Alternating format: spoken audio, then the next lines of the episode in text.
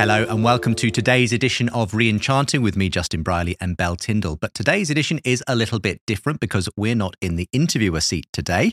We're handing that over to Jonathan Aitken, who is going to be interviewing Rory Stewart, who has a long history in politics until his resignation from the government in 2019. Today, he's well known as a co host of the Rest is Politics podcast.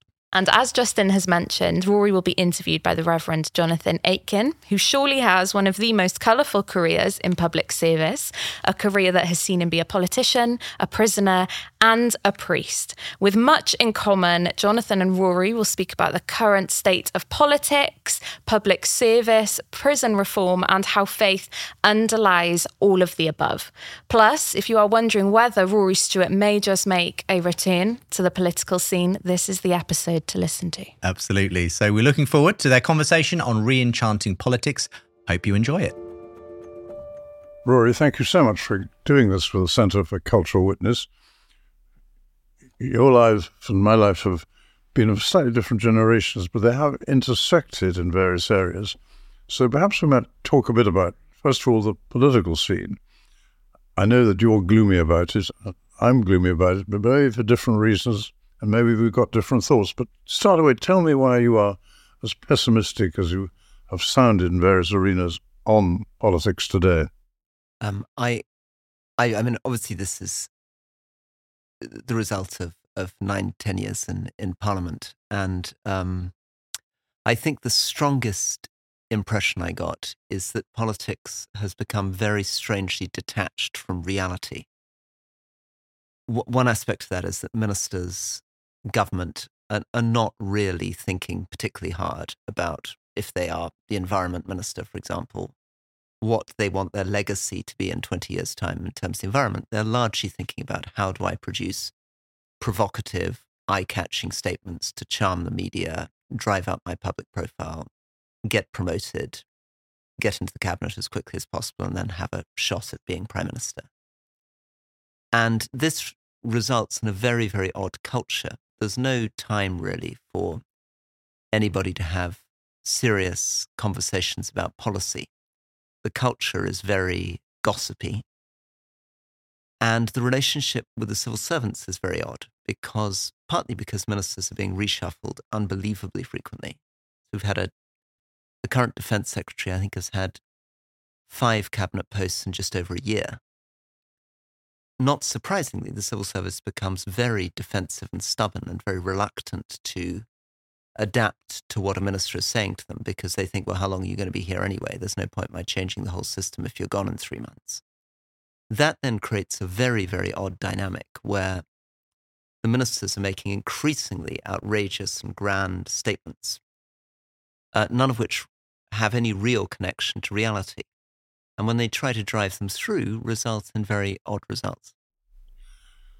I saw a phrase of yours, government by press release, and I think a rather good story of your um, first moment as a junior minister um, going into the Secretary of State and getting some orders. It was Liz Truss, I think. Yes. Tell us that yeah. story again, yeah. because it really is an illuminating one. Yeah. So I, I think the word I, I became the environment minister and I thought, well, this is very exciting. I'm going to be able to plant, you know, 300 million trees. I'm going to be able to make a bit of difference to air pollution. Going to be able to clean up water. What a wonderful thing! And you know, 25 years time, I'll be able to look at British nature and feel, you know, what I've I've managed to to help do. And one of the things I was responsible for is the national parks. So I go in to see Liz Truss, who was then my boss, the Secretary of State for Environment, Food and Rural Affairs. And I had two encounters with her on the national parks. The first one was that she said to me, Rory, I want a 10 point plan on the national parks. I thought it was very, very exciting. I'll go away, I'll get the chief executives of the national parks around a table. We'll talk to some of the key charities. We'll think hard about it. We'll get a strategy on your desk in about five weeks on where we're going with the national parks. And she said, No, I want it in two days. And I, I looked a bit white and she said, Rory, come on, how difficult can it be? I can write it for you immediately, you know, get more kids into the national parks, etc. blah, blah, blah. And sure enough, on Friday, there it was in the Daily Telegraph Liz Truss's seven point plan for the national park. Thereafter, I never really heard her talk about national parks or take any real interest in national parks until she came to see me and she said, um, Rory, I'd like you to cut the budgets, the national parks, by 20%. So I said, well, Secretary of State, um, you know, uh, their budget's very small. I think it's be quite damaging, be very unpopular. Are you really sure you want to do this? And she said, okay, Rory, for you, 5%. So I said, well, if you're only cutting by 5%, you'll make people very angry, probably not worth doing at all. So then she said, okay, for you, Rory, we won't cut them at all. And then sort of pirouetted out of the room. And it sort of I, I mean, it was an example which maybe I'm putting too much weight on, but seemed to me a sort of symbol of an extraordinary lack of seriousness. I don't think in any normal business, in any normal enterprise, would the boss come in and say, I want this cut by 20%, and then five minutes later be agreeing not to cut it at all. Is this something to do with the personality of modern politicians? because as I said a moment, it wasn't ever quite thus. Um, or is it something to do with the 24 hour news cycle? It's the impatience of the people rather than the haste of the politicians.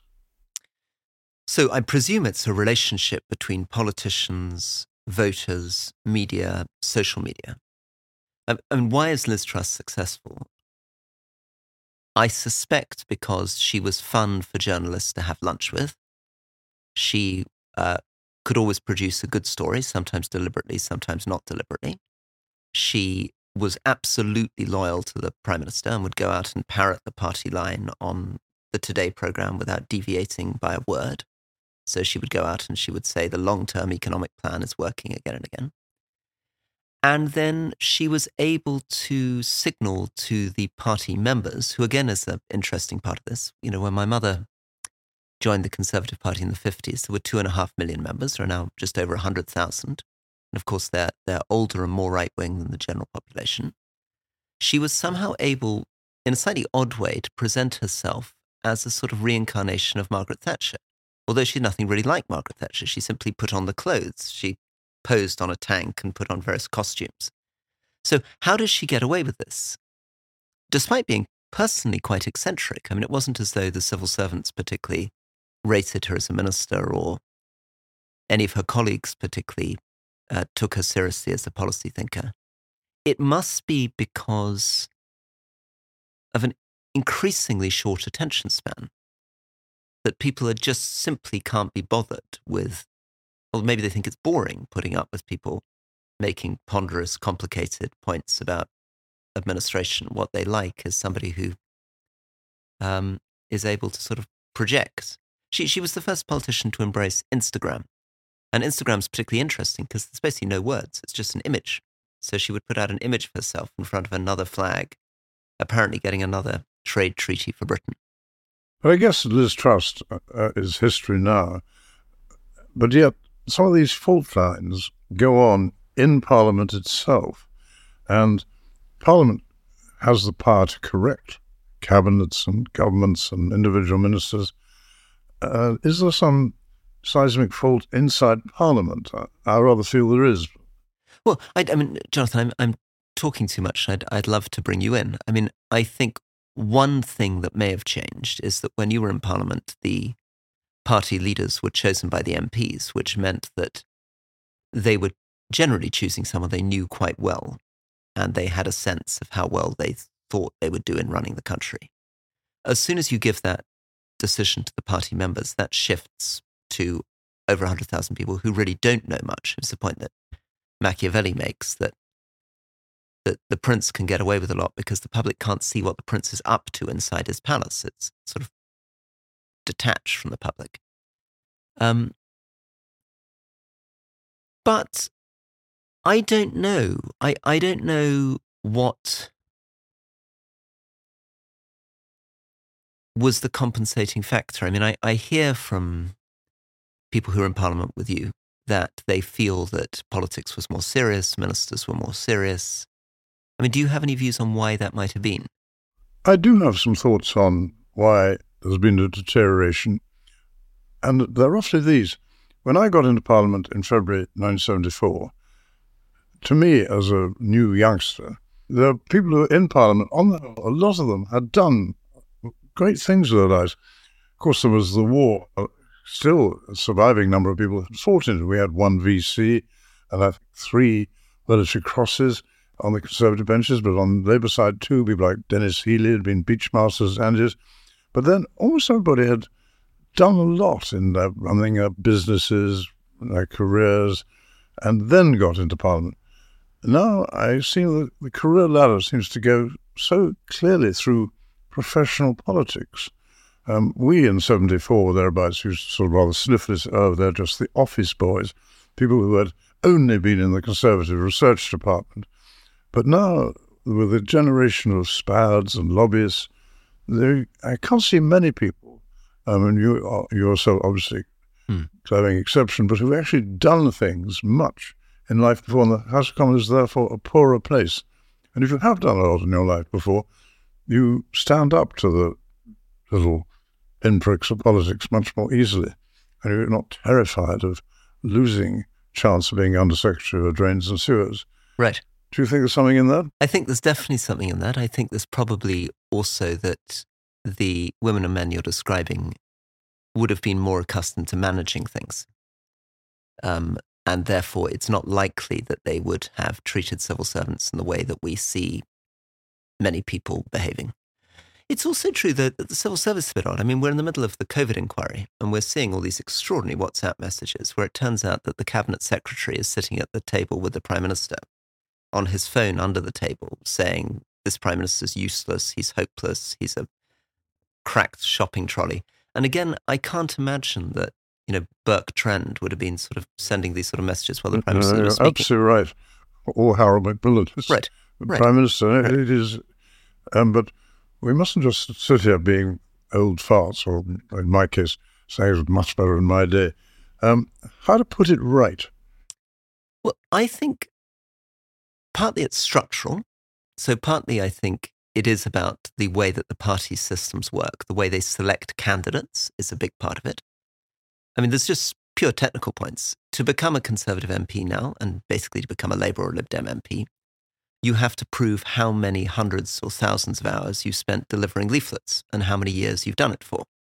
And you're marked on your campaigning experience. So almost by definition, if you were, you know, running a big international charity or a business or serving in the military, you simply couldn't have thousands of hours of going to every by-election delivering leaflets. Um, so it favors generally people who are special advisors, party members, local councillors in the whole selection procedure. So you'd have to change that. I think you can also, I'm increasingly think that we may need to think about changing our electoral pr- process to something more like the New Zealand system, which is a sort of balance between first past the post and proportional representation. So constituency links with a bit of a balance, because I think we need some new blood. And I think the parties are getting pretty old and sclerotic. But I think there's a separate thing from structures which is the mentality, the character of the politician, and and that's more difficult to address. I mean, that's um, that's about rebuilding a sense of people being serious. Yes, uh, uh that French phrase "homme sérieux" mm. used to apply to the greater majority, I think, of politicians. Now they come and go quickly, and just about going quickly. A lot of people seem to retire very early because it's because it's because it's an awful job. Right. I mean, but, so, so the, the but, hidden the hidden secret of it is that sometimes people leave early because they're ambitious, but the truth is that the job has become so peculiar and humiliating that people stay around often for the minimum period of time it takes to become, if they can, a cabinet minister or prime minister, and then they try to get out and do something else because it's the it's a sort of become a very high stress, low status job. Extremely um, undignified, humiliating, strange life. Um, let me get a bit personal. Have you yourself gone from politics, um, or are you still like Cincinnatus waiting to be called back from your um, farm? I think I'm. I think I'm out. I mean, I, I found it very, very, very strange. And I, I think, look, so some, I, I, it may be a character point. I mean, some members of parliament, I think, are better able to cope with it. Um, I was very struck, for example, by Ken Clarke, who I guess was elected when you mm, were elected. Yes. Yeah. Um, how incredibly sort of level headed and good humored he remained. Uh, he could see all the nonsense happening. He could see all the gossip happening. He could see all the ambition, but he he took it very lightly and didn't seem to sort of throw him off balance. Um, and but people like that are quite rare, and I'm not sure I have the right personality to be sufficiently um, relaxed. I get too enraged with with what's going on around me. I want to press this point on you slightly. Um, because uh, you've got a big fan club. Um, there's a junior member of it who would like to have seen you gone on, like to have seen you. And even if you hadn't got the brass ring and ended up in number 10, if you'd gone to be foreign secretary or something mm. well within your grasp of capabilities, and yet you could be now going back, and you say you're not going back. And I want to just read you a quotation. You'll be familiar with it, maybe, or is, which is from Theodore Roosevelt, and it's about contrasting um, the critic and the man in the arena. And just the opening lines. It is not the critic who counts, wrote Theodore Roosevelt, not the man who points out how the strong man stumbles or where the doer of deeds could have done them better. The credit belongs to the man who's actually in the arena whose face is marred by dust and sweat and blood, who strives valiantly. And on he goes, wonderful piece of um, oratory. Um, and I'm disappointed in you and anyone else who, having been in the arena, uh, just heads for the city or wherever, or to the podcast, jury, and isn't there sticking at it. Is this an unfair criticism? Um, it may be fair, maybe unfair. I think the, the, the question is about compromise and what you're prepared to compromise on. So in my case, in order to remain as a member of parliament, in order to have a chance of being foreign secretary, I would have had to go into an election endorsing Boris Johnson with big pictures of him on my leaflets. I would have had to sign up to his vision of threatening a no deal Brexit that I thought was catastrophic and that I had said repeatedly on the record was catastrophic. And I would have had to deal with going into the television studios as a member of his cabinet month in, month out, defending him on his wallpaper, defending him on his breaking his COVID regulations. And I felt that I couldn't, in all honesty, endorse this man as prime minister or endorse the direction in which the party was going. And I don't think there is a comfortable role in politics to say, and it wasn't even an option for me. I mean, he threw me out of my constituency. He deselected me, threw me out of parliament, right? I mean, he made it a condition for standing again that I needed to do all these things. I needed, as it were, to kiss the ring to the mafia godfather. Um, but I think the reason why he insisted that, and probably why he was right, is he would have felt that there's not much point having a member of parliament who stands for an election saying, Yes, I'm a conservative, but I think this chap is a terrible human being and a terrible prime minister. And I think that the course on which our party's going in its foreign policy is catastrophic. And I think this man isn't serious enough in dealing with COVID, et cetera, et cetera. I'm going to keep developing it. So I think the, um, the, the question for Roosevelt is when do you say no? Mm. And Roosevelt is not a particular hero of mine. I'm much more interested in Thomas More. Right? Henry VIII would have said to Thomas More, "Come on, stay in the game, compromise a little bit. You know, why are you getting all caught up in this theological conversation about my wife? You know, stick with it. Stay in the arena. You know, don't be a critic. I'm sure if you stay inside the tent rather than outside, you'll be able to contribute more to the Tudor state. Look at this wonderful man, Thomas Cromwell. You know, he's staying in the arena. You know, I think it's, and that's why all my friends who remain in Nigerian politics remain in Nigerian politics. I look at it and I think, this is the most terrifyingly corrupt government. And they say, well, I've got to stay in here because if I don't, the next person will be more corrupt. But I also think there's a place for stepping out and saying this is an outrage. Yes, as you made your case, well, I, I just express the hope. Um, after all, you're 50 years old, which is young for a politician. I mean, particularly with Joe Biden around. indeed, uh, in your prime. I mean, I'm 81. I, would go back tomorrow if That's I thought I could have some you're, wonderful. You're the same uh, age as Joe Biden. but um, I, I, just think that uh, parliamentary and political service is the sort of ultimate way of serving your country. I, yeah, I absolutely agree. If if I could, if somebody offered me the chance to do what David Cameron's done and come back as Yes. foreign secretary, I would accept in an Yes. instant. Yeah. Well, perhaps that's an optimistic note to end this section of the talk on. Um, let's open to a subject which we both had rather different experiences on prison. Uh, you were a prison minister, I was a prisoner. Um, but I know from your excellent lecture at the Longford Trust a few nights ago that this is something you care deeply about. I think you had a riff saying uh, the test of a society's civilization was how we uh, looked after the prison system. Um, I'm still working in the prison system myself as a chaplain, but tell me um, why you regard reforming the prisons as such a high calling.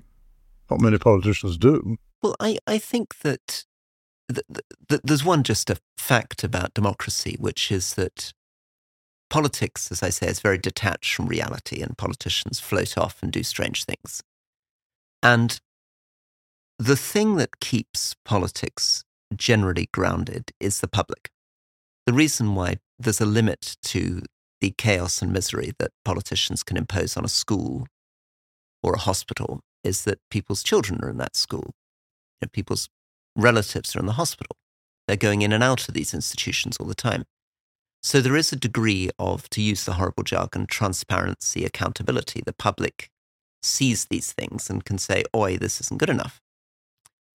But there are certain areas of public life of which prisons is perhaps the most extreme example, where the public is largely excluded. You know, most members of the public don't know anybody in prison, don't have relatives in prison, certainly don't visit prisons.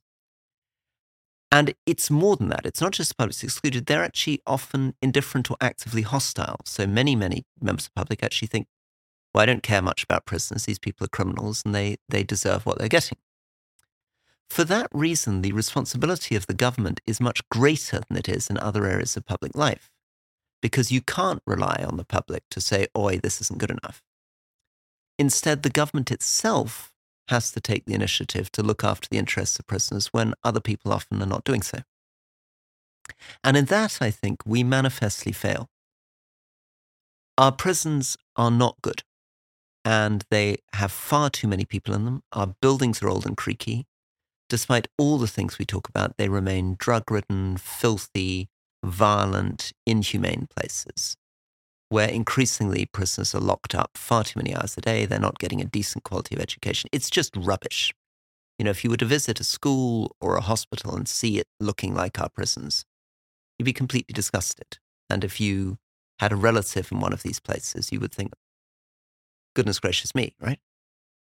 Um, so I think that with prisons, and it's not just prisons, I think the same is true of the homeless, the same is true of how we treat asylum seekers, the same is true of the way we think about the vulnerable elderly, people with dementia. These are areas that the public doesn't talk about a great deal, where politicians have a special responsibility to engage. Now, I'm, I need to say with you on prisons, although I don't think working there on- a fairly regular, frequent basis every week, that it's quite as bad. Uh, and the prisons themselves don't think it's quite as bad as you're saying, but it does vary enormously from prison to prison. And I was horrified in your book on uh, about the description of Liverpool prison. Pentonville today has got one or two things to be proud of, like a new wing for mentally unwell prisoners and uh, all kinds of things are going on which are rather good. But uh, still, But, but Pentonville was the prison I was working on. Yes. And, and, and you know Pentonville very well. But, you know, when we started working in Pentonville 2017, there had been the most horrifying uh, incidents. There had been somebody in solitary confinement who had not been checked on for nine hours who managed to kill himself, with the prison officers not following the basic procedures and the doctors and nurses being excluded from the cell. We had mounds of garbage in the yards being thrown out of broken windows. We, I mean, and we put a lot of energy into trying to sort out proper gate procedures, dogs, get paint on the walls, get windows fixed. But it was pretty bad. and the violence statistics were pretty bad in Pentonville. Prison officers getting beaten up, prisoners were getting beaten up. It was yeah. before my time. I defensively say right. it is much, much better now, and there's an air of hope about it. But it's still unsatisfactory, and the whole system is hugely unsatisfactory. And no one, practically, except you and a few other voices, including mine, are interested in reforming. Uh, why not? Because there are no votes in prisons. Um, public aren't that interested. Treasury won't pay, and so on. Um, and I, at your lecture, the Longford Trust was exhilarated by the diagnosis, and then I waited for the cure. And uh, now you want to say on the podcast what the Rory reform policy really is. So I think, um, again, in, in, in the same way as when I'm talking about Parliament, I say that it's about structures and people. The same is true in prisons. Um, because of the fact that you can't simply rely on the goodwill of individual governors or ministers, you need a strong legal framework. And I think the time has come to set legally binding minimum number of hours outside cells, for example. So prisoners should be legally entitled to 10 hours out of 24 outside their cells. And these things are very difficult. I mean, I understand. You know, you start putting in legally binding minimum standards, it poses a huge pressure on the system. And the system would prefer to say, you know, this is a, should be a preference, but there should be some wiggle room around the edges. But I don't trust wiggle room. Because it's not just the system. I mean, for the Rory policy to have any chance, you have to first of all get Parliament to vote for it. But then you've got to get the judges to completely reform their sentencing. Um, and then you've got to get the public behind this.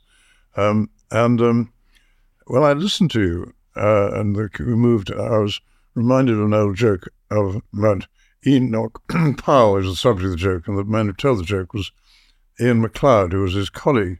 And he said, about more than one or two of um, Enoch's ideas. I'm a fellow traveller with Enoch, but I like to get off one or two stops before the bus crashes into the buffers of the terminus. Now, um, politics is the art of the possible. Um, and that sort of makes me ask a rather awkward question. I mean, are you now, the, as a podcaster, a peddler of dreams, or are you still interested in being really practical about getting mm. reforms through. Well, I think one of the trusts of whether something's practical or not is has it been done anywhere else? I mean, if I think if what I was peddling was something that was completely out there, was sort of flying to Mars style, you you could challenge me. But the fact is, the United States, which hardly has the most humane prison system in the world, has minimum legally binding targets on the number of hours that you have to be outside a cell, and we don't. Sweden has legally binding minimum targets on crowding in prisons, and we don't. Now, I agree it's a stretch making the British prison system as yeah. humane as that of the United States or Sweden, but I don't think it's quite Enoch Powell hitting the buffers. Now, and the great thing about putting legally binding minimum standards in is it forces the Treasury to pay attention, and the money people are the only people with any power. Yeah. If you just go around saying, well, I don't know, we, we do our best to keep crowding and overcrowding under control, but occasionally we have to go above the numbers, right? You can get away with where we're going at the moment, which is we're heading towards 100,000, 120,000 people going into prisons built for basically 70,000. If you actually put in legal requirements, suddenly the whole system has a problem. And it's a problem that ends at the Treasury's desk. The Treasury then has to work out whether they're going to spend another 50 billion pounds building new prisons, or whether they're going to put significant pressure on Parliament in order to change the sentencing. So these things can be done. And, and I think the, the test for politics is obviously this question of where the balance is between unrealistic idealism and realism. Yes, I agree with that. I do hope you're right. By the way, I've just been in America touring some jails not a single one of them was giving prisoners a lot of time out of the cells. Far from it. whether it depends which states you're in. I did, yeah, okay. States, yeah. I mean, Sweden. I know about, but, um, but no, no. In many states, you you can take a legal case if you're not outside your cell for a certain number of hours a day. Yeah. Oh, let's try for that reform. Um, moving on from prisoners, let's go to some um, what might be called moral and spiritual issues. but you mentioned Thomas More. Um, who else in your pantheon of heroes do you really admire? Who your and, and not in some distant century, but anyone today on any kind of political uh, scene. Uh, uh, so you, you, preempted me before I was about to praise Gladstone. well, um, uh, so who, who, do I admire? I, I, had colleagues in Parliament I admired greatly. David Gauke, who was my boss in the Ministry of Justice, I thought was a really wonderful man. I thought he was thoughtful, highly intelligent, brave, drove through reforms very effectively, managed civil servants very well. I mean, he was a real sense of hope that there can be people like that around. The last side of Parliament, though, isn't The last side of Parliament, because for the same reason as me, he yeah. was not prepared to put up with the nonsense yeah. that Boris Johnson was about to impose. Um, and he, like me, I think, is still interested in the idea of going back. The question is, can we recreate a vision of a centre-right Conservative Party that isn't drifting ever more quickly in the direction of Nigel Farage, which is the direction it's going at the moment. Who else do I admire? I, I admired Angela Merkel very much in Germany. I thought she was a splendid figure. Um, I was very fond of Theresa May. I mean, she she has her flaws, but I thought she had a sort of splendid air to her. Um, I I think Joe Biden could be a terrific one-term president. I think he's being surprisingly effective. He's not a great intellectual, he's not a great moralizer, but he's a great practical politician. He's good at getting stuff through the Senate and through Congress, putting bills together in a way that President Obama, who's a much easier figure to write books about because he's, you know, intellectually much more serious, much more articulate, was not able to get stuff done in the same way. Um, so I think Biden is a good example of a of a politician to admire. I'm very encouraged to hear second time around. I think first first time you you and David Gauke might be fighting to come back and reform the system. But um, just picking up something on Joe Biden, I mean, one of the things that's driven him throughout his career has been his faith. He's the most uh, diligent and devoted Catholic, and um, one of the things that seems to have been lost, just generally in politics, is people who've got anchors. Um, they don't have to be spiritual anchors, but um, those have been the traditional anchors for many institutions. And um, I think you're a pessimist about many of our institutions as well as. Um, uh, but what part does faith play still in our um, national life, public life? Uh, I think it's. I think it's very, very sad I mean, there's this, a real sense of things becoming unmoored. And you're absolutely right. Most of our institutions were built on a foundation of faith. And it's very difficult to understand many of the great political advances of the 19th century prison reform, the abolition of slavery, the extension of the franchise, without understanding that these were people driven by deep religious faith. That's what even the elimination of corruption in the British civil service was part of a moral program driven by faith. And so it is difficult, I think, to fully reimagine what it means to say that character matters, that virtue matters, that honesty matters, etc., etc., without some kind of connection to faith. Now, Aristotle tries to do this in the very particular context of being a, a gentleman politician and describing Athens 2,400 years ago. He does try to describe what it would mean to hold to moral values without necessarily linking it to God. But it's not something that we find easy. And I think the there needs to be an element, without being too pretentious about it, um, of gentle heroism in running an effective institution. Because an effective institution is always about not being purely a careerist. It's about not purely thinking, what have I got to do to, what have I got to say to be promoted? Nor is it purely asking yourself what is the legal minimum that I can do, it has to be about values. It has to be about communicating to your own staff you want them to do what's right and asking yourself in relation to whoever you're serving doesn't matter. I it's the politician, it's the public, but I guess if you're running a business, it might be your customer. How, how do I treat these people correctly? And those things, I think, rely on things which are very intimately connected to religion.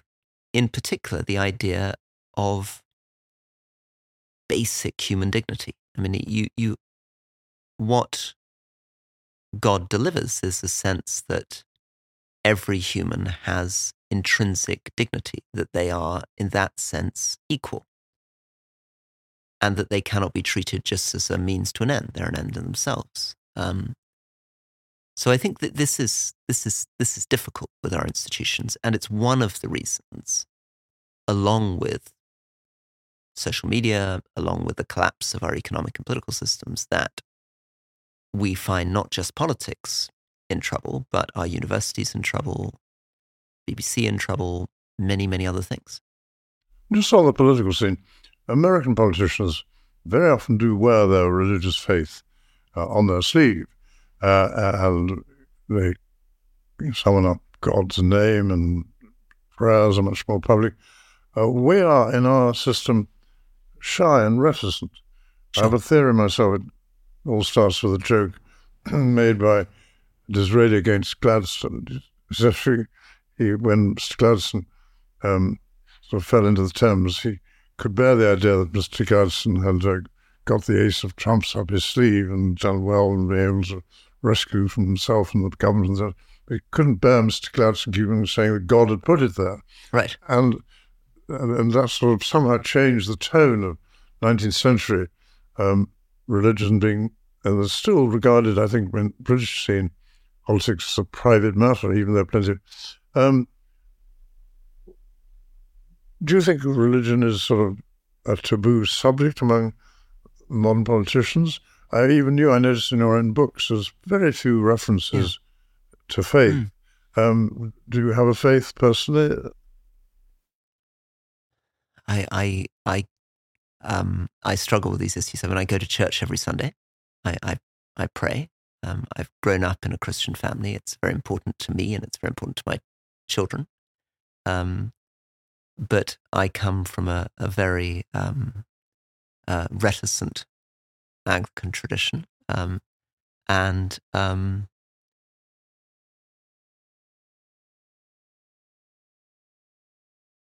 I think, I mean, I, I, I partly find it difficult to talk about because I, um, I think I'm intimidated by theologians. I'm very impressed when I hear people who know what they're talking about and have thought deeply talking about religion. Um, uh, and I understand that that um, that there's a, a, a very good reason to think within Christianity. There's no reason why an ordinary person can't talk about these things. But I'm I'm so sort of in awe when I read Bonhoeffer about the precision and the um, the empathy and the depth of his reflections that I don't really feel that I want to be well, touching I, on that terrain. I think yeah. almost all of us can touch the hem of Bonhoeffer's garment, but if it's any encouragement to you, I think ours for generations um, well, to decades, um, a member of the church reticent wing of Anglicanism. Idea of praying out loud it was just anathema to me. Uh, and, um, uh, but um, sometimes something shakes you up uh, and changes you and shifts you, which is what it did in my case. I'm very glad it did. But um, I just wish that um, faith and theology were just more in the public arena of debate. And it's disappointing that it's not. It is, but it's also, I think, um, I mean, I think the US is is a pretty troubling example, isn't it? Because it's it's not exactly. I mean, it, it would be comforting to think that's a place where all the politicians spend all their time talking about religion, and therefore they're running a much better country. Yeah. It, it doesn't really feel No. to us though that's the case. And again, a lot of my colleagues who spend a lot of time posing as, um, and it's maybe posing is unfair, but I often it, it's difficult, I guess, in politics, not to feel that there's an element of spiritual pride in the politicians who, in, in British politics, who spend a lot of time emphasizing their faith. It's a bit different actually in, in Northern Ireland. I, I, I do think that um, many of the politicians in Ireland, I, I really feel that there's a, a profound link between their faith and their politics and that they are um, very engaged with it in a way that I think is tangible. But I also felt that there were people in politics who made a great parade of their Christian faith, who I often felt were pretty dismal human beings. Now, that, that's true. We're all dismal human beings. But, but I think the, um, but I think it's, I- maybe it's simply that it, it the, the, the, the, the taint of hypocrisy of politi- when politicians start bang on too much about religion is, is difficult to overcome. It may be not the ideal profession to Yes. be doing it. Yeah, So that's the moment to start counting the spoons. exactly. Um, It's a bit like the, the, the second-hand car salesman saying, "I'm a pretty honest kind of guy." That's right. um, an area where um, perhaps not always conventional religion, certainly spirituality can emerge is in the hinterlands of people. And I'm very interested in two bits of your hinterland. Um, one is your enormous love for Cumbria and your old constituency, uh, and that whole area, the book on the your father, and I love that book. And then also something I want to draw you out on, on your charitable service. Um, I know a bit about Turquoise Mountain, but these are very interesting dimensions and of you. And just take the chance to Well, thank you. talk about um, the charitable. Thank, thank you. Uh, so I, I'm involved in two very, very, very different charities at different ends. So one, as you say, is Turquoise Mountain, which I set up in 2005, 2006 in Afghanistan, and which my wife now runs, and which is been working in largely in conflict zones in Afghanistan and West Bank, in Myanmar and Burma, with craftspeople and with heritage, and it essentially protects cultural heritage in war zones. So we've restored 140 buildings in the old city of Kabul, but also supported traditional artisans, weavers, woodworkers, jewelers to export their products abroad, keep these arts alive. And there, I think what animates it is the sense of joy, pride, and beauty that it's bringing or supporting in people's lives. That we live in a very, very often a very sort of um, reductive culture where we imagine that everything needs to be quantified and often for good reasons aid programs delivered in places like afghanistan can be quite humiliating. The sort of assumption of them is you're not educated you're not healthy you're not t- treating your women correctly and we're coming to sort you out sort of patronizing. Whereas turquoise mountain is essentially saying you have a miracle here. Your art is incredibly beautiful. Your buildings are very beautiful. These are things that don't exist anywhere in the world and that people all the way around the world will, will pay for uh, because they admire them. And therefore, you are have a dignity and uh, a beauty um, which is exceptional. So I, I think that that's the first type of work I do.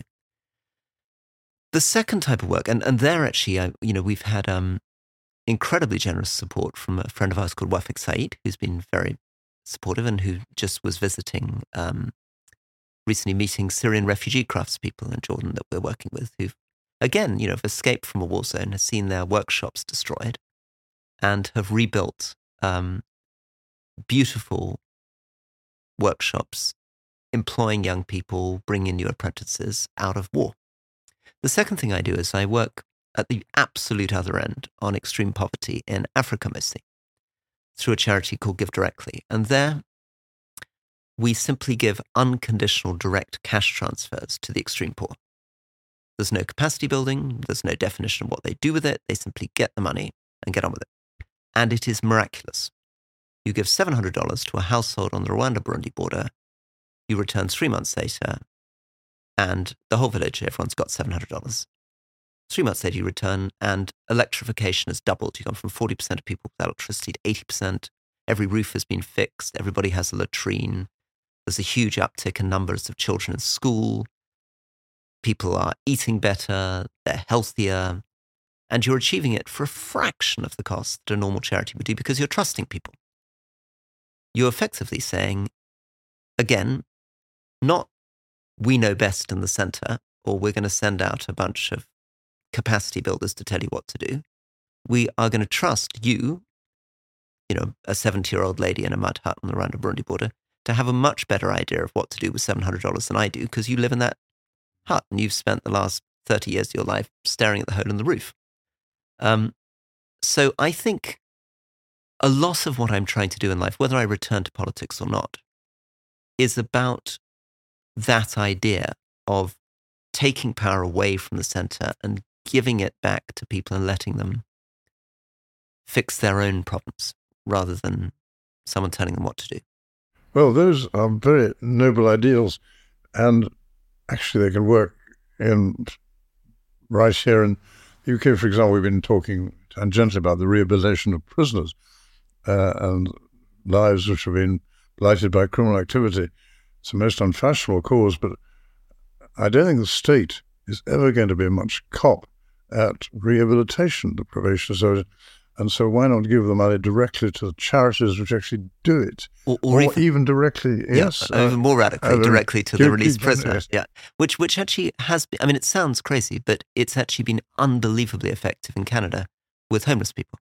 So they gave a very large sum of money, four and a half thousand dollars per homeless person, basically unconditional cash transfer. People predicted catastrophe. Hmm you know, said that they would all use it on drugs and this and the other. The reality is, it has massively reduced the population of homeless people and has reduced the burden on the state. And by and large, almost all of them use it to get a rent on a small place, help themselves get a job, put some food on the table, and have ended up costing the state much, much less than it would normally spend on trying to support them. So I think I would very much like if we could find someone prepared to do it. You'd probably have to start with a philanthropist experimenting on giving large cash transfers to release prisoners. And my suspicion is the reoffending rates will go down much more steeply than you can imagine. Well, we have to find some great philanthropists for this purpose. We're lucky in some of our philanthropists in our society. It's still a generous nation, and they're big philanthropists. I'm great admirer of Wafik Said like you are, but there are other big men in this field, but the, the giving of people to small charities is still, I think, one of the very healthy things which goes on in our society. This uh, podcast, we've talked about ideas, which isn't very frequent uh, activity, but it's been uh, organized by the Center for Cultural Witness. And in this way, that's trying to get new ideas and to change the culture. Um, I'm an optimist about all these things we've been talking about, or this whole idea that the culture can be changed. It seems to be going in a rather negative direction, whether it's politics or yeah. daytime television. Or... But I, I think y- y- you have to be brutal about the problems in order to change. I, I don't think change comes from happy talk. I think change comes from saying this is a disgrace. I suspect the real advances in civil rights and slavery came from people saying, this is disgusting. And therefore, I think I'm often in trouble from our former colleagues for being negative about Parliament. They tend to say, oh, it's not that bad and it was all marvelous. I mean, I, you know, I was talking to Seb Coe yesterday, who may even be in Parliament with you. And yeah, 92 to 97. And he was saying, Well, I liked your book, Rory, but you know, the one thing I disagree with is I think every politician I worked with was a deeply honorable person who was really committed to doing the right thing. And I felt maybe, maybe not. I mean, I don't look into their souls. I don't know. Maybe they are all deeply honorable people, but the result of what they're doing is often disgraceful, lacking in seriousness, not effective, and caught up in nonsense. And so, whether there with Parliament or with international development, where again, I think we are wasting colossal sums of money on bureaucracy and on pious patronizing programs, which would be much better given directly to people, or whether in international relations, where I think we have entirely failed on the Middle East peace process. We've completely failed to come up with a proper response to Putin's invasion of Crimea in 2014, but failed in a totally different way in Iraq and Afghanistan. We have problems, and they're made worse by social media, and they're made worse by the fact that our economic system is not delivering for so many people that the rich are doing awfully well, inequality is pretty extreme, and median incomes are frozen. And we don't have any political parties really generating any ideas on how to fix any of this stuff. They're talking about growth that doesn't seem to be coming from anywhere. They're fantasizing about steps they're going to take on climate change that simply don't add up. Um, so, all of that is something to be worried about. But I also have, um, you know, again, I don't think it's uh, sort of, you know, Enoch Powell's style uh, over idealism to say that I have evidence that humans have in the past addressed very, very big problems. Uh, we clearly are a species that has the capacity to respond. I mean, pretentious words, you know, innovate and resilience, but you know, we did sort out slavery and voting and the suffragettes and all this sort of stuff, and we did fight and win the Second World War, and we have kept peace, broadly speaking, in Europe for 70 years. Um, and I think we're capable of seriousness. But we're only capable of seriousness if we keep the debate going, if we keep pointing out that there are problems. I profoundly agree with that analysis. and we have lost a certain amount of seriousness. I'm not quite sure why, whether it's this generation um, or whether it's the relentless uh, media culture. But I think what I do disagree with, I think Parliament is still a potentially wonderful, tested and tried machine. We can kick ministers out, we can change direction, and we've done so time and again. Uh, and quite right to hark back to the slave trade, how difficult that was. One great parliamentarian um, and others. Um, changing the culture, um, I guess it starts with voices crying in the wilderness at the beginning, but then almost all of those people who did succeed managed to get a team around them, a team of supporters.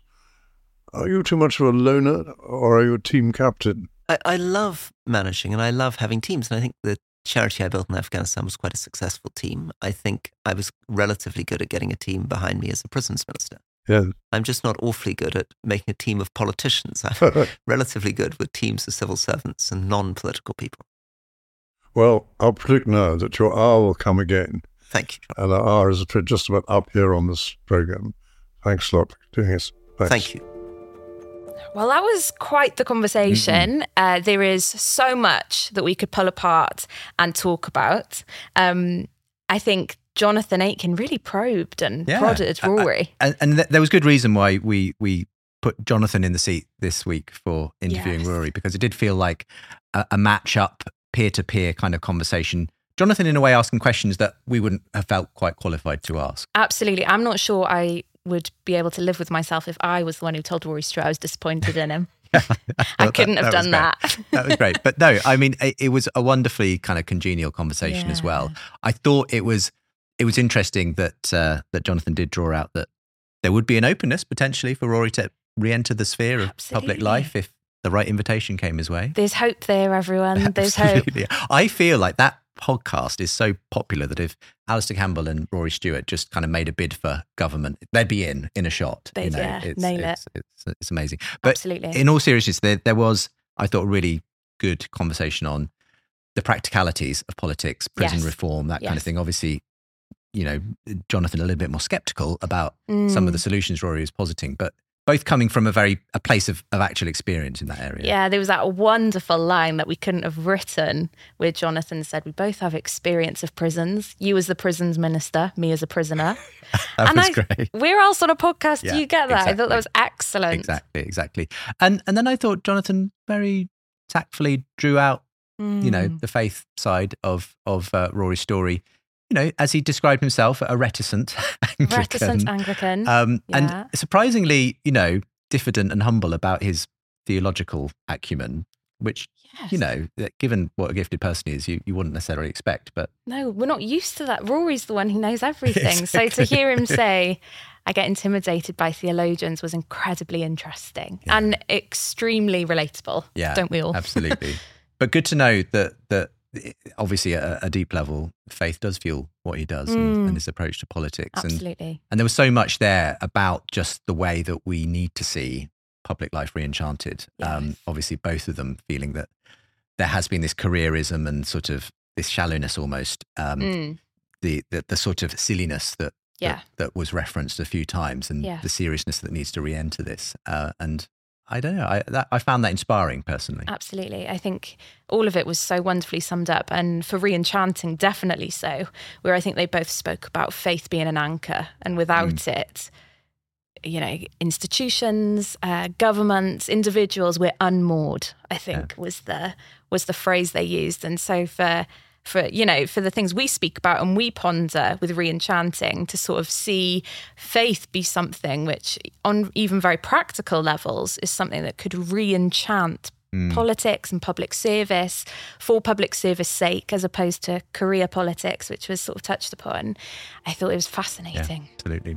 So thank you for watching Yeah. and listening and being part of the conversation too. You can rate, review if you're listening or watching on video. You can share this with other people on social media. Go to seenandunseen.com for more episodes of Reenchanting. For now, thank you for being with us. If you've enjoyed listening to Rory Stewart and Jonathan Aitken, why not investigate our archive of interviews with leading figures in politics, arts, and academia, including Lord Michael Hastings on re-enchanting public life, Marilynne Robinson on re-enchanting the human story, Tom Holland on re-enchanting history, and Frank Skinner on re-enchanting comedy. Subscribe to Reenchanting on YouTube and wherever you get your podcasts to hear more about how to re-enchant a secular world with the Christian vision of reality.